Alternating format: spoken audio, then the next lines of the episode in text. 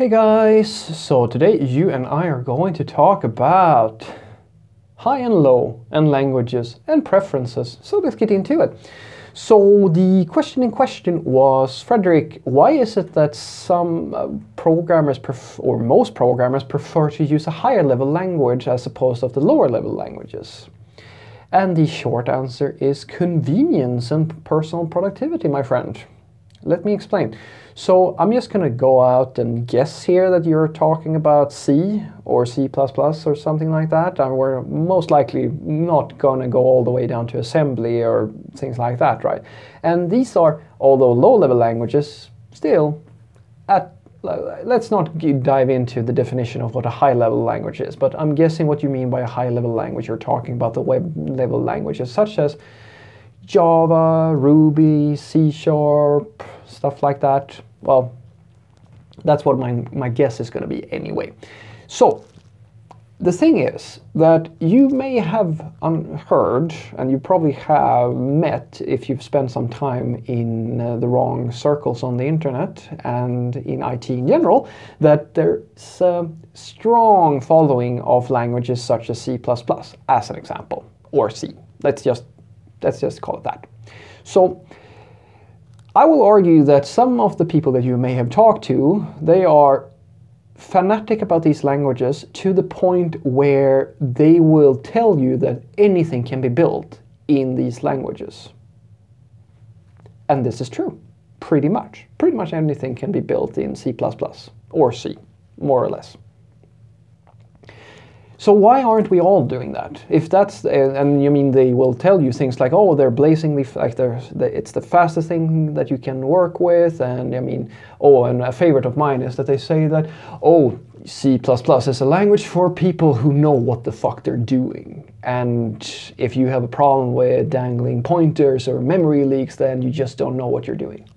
It is the what you're hearing there is bravado and it's the most pathetic bravado that I uh, that you can possibly imagine. It's very similar to uh, for me when I hear people talk like that. It's very similar to listening to two Dungeons and Dragon nerds bump chests over which class of role-playing character they should that, that is the most powerful one. Who the fuck cares? Like really, who? Who cares? I'm sorry.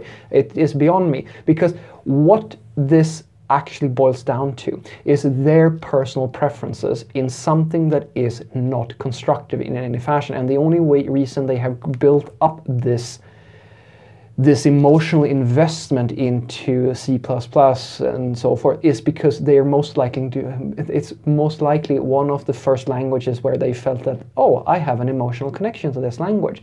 And oh, one of those emotional connections just so happens to be that you can do everything in the language.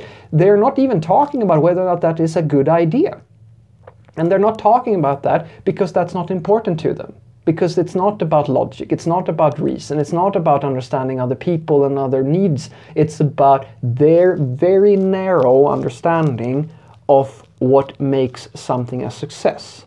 And to them, success means that they themselves feel emotionally satisfied. And if push, and you know, it's a big perk that you can talk down to other people.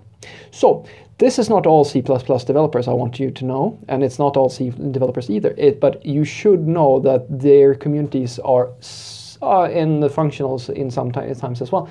There is an elitism going on here, guys. You should be aware of it. It's not for every everywhere, but it is there.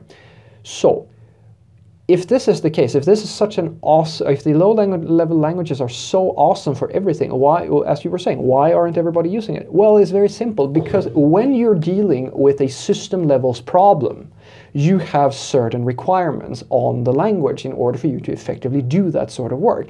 C++ and C are developed to solve these problems. They are very good at these problems. They're not perfect, therefore we are now trying to implement Rust, which is another attempt of solving these sorts of problems. If you're in a web environment, you have a completely different set of problems. Some of the factors are there, just as in a system levels language, like you have, need some constructs and stuff like that. But things such as garbage collection becomes a hassle for you if you're going to have to implement it in a web language. As an example, if you're working in C++, you're going to have to do your own memory, memory management, and just as in C. So why would you want to deal with that? if you're in a higher level language. Eh, why not have a solution that can take care of that for you so that you actually, instead of going for optimizing your, your resource usage, which is one of the benefits of having this manual, well, instead of caring about that, you can care about quality of the software because having to do your own memory management is one of the most tech, like is the most iconic problems within these lower level languages. Having memory leaks is a it's one of the main reasons why these languages have problems. It is it is a problem. And I promise you, it's not just with the people, uh, just for the people who don't know what they're doing. Even the people who are the coolest and knows these languages the best, or at least they say so, they have problems with this as well it's a very easy bug to, it's a very easy thing to add a memory leak to a C to a C program if you want to. Other, th other things that are not there, such as in C, if we're going to go really low, is like the a type such as the string. Like it's not implemented in the language. That's not a big problem, but there are these subtle little luxuries that you abstain from when you want to work in a systems environment because at that level resource like doing embedded systems and systems levels development it's a very different sort of beast to tackle than from dealing with a web request or connecting to a database things like that.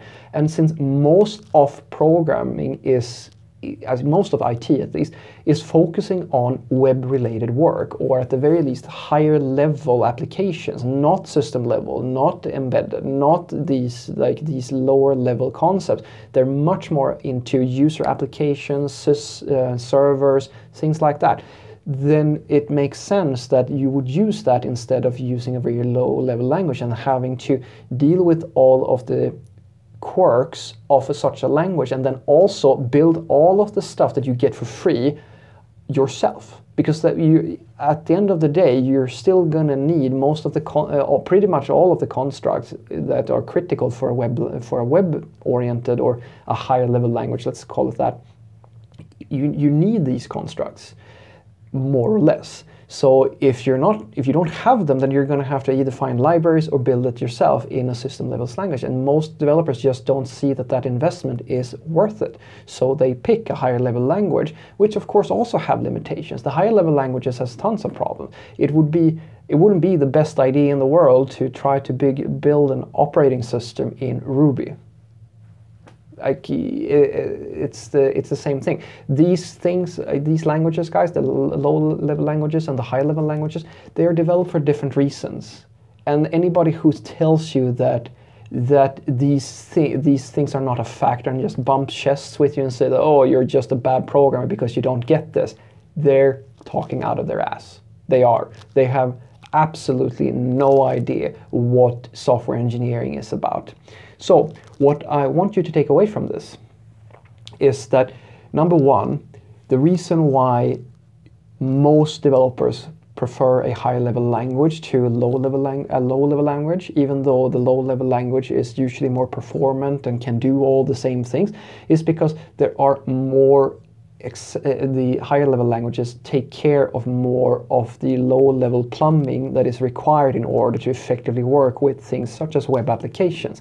You don't need to be that bare bone in order to do effective work with the web. There is a benefit in very specific situations to have a very bare bones language or a very low level language. Usually we, are fi we find these benefits to be relevant when we do system levels development, embedded things, robotics, you name it. Anything that requires high performance or has very limited um, comput computational resources, that's a very good use case for a really low level language. But for building a web server, that we don't need to limit ourselves as much. So quite a lot of programmers just wants to focus on making sure like the convenience and personal productivity, etc., etc. There's tons of other benefits to, that comes with using a higher level language, and I urge you to think this way about all languages. Always think in this fashion. There are pros and there are cons, and it all comes down to understanding what the situation requires, what's going to be the best fit, and ignore all these people who tell you that there's one language that is so much better than everybody, eh, all the other languages, and anybody who doesn't get that is stupid. Because trust me, it's not you who is stupid. Have a great day.